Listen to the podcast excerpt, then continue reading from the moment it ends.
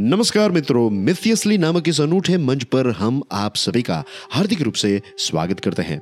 यहाँ आपको महाकाव्य कहानियाँ मिलेगी, जो आपको विस्मित कर देगी। इस मंच पर आप विभिन्न योग और प्राणायाम के बारे में भी जानेंगे।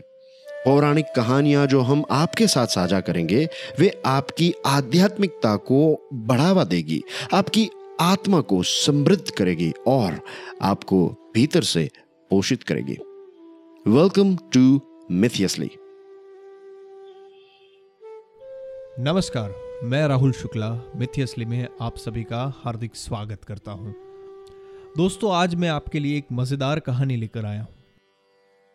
तो हुआ यूँ श्री कृष्ण ने एक रात को स्वप्न में देखा कि एक गाय अपने नवजात बछड़े को प्रेम से चाट रही है। चाटते चाटते वह गाय उस बछड़े की कोमल खाल को छील देती है। उसके शरीर से रक्त निकलने लगता है और वह बेहोश होकर नीचे गिर जाता है।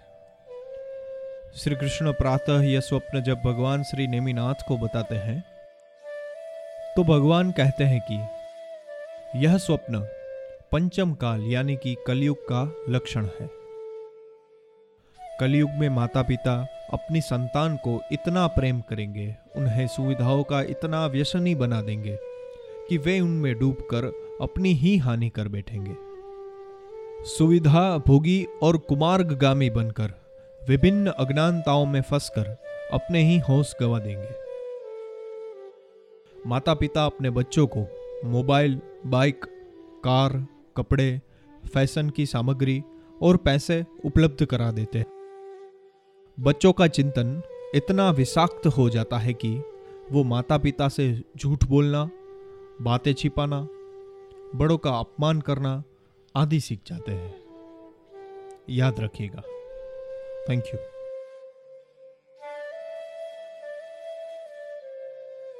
इस एपिसोड को सुनने के लिए हम आप सभी का धन्यवाद करते हैं। फिर जल्दी मिलेंगे। तब तक के लिए हमें इजाज़त दे। जय हिंद।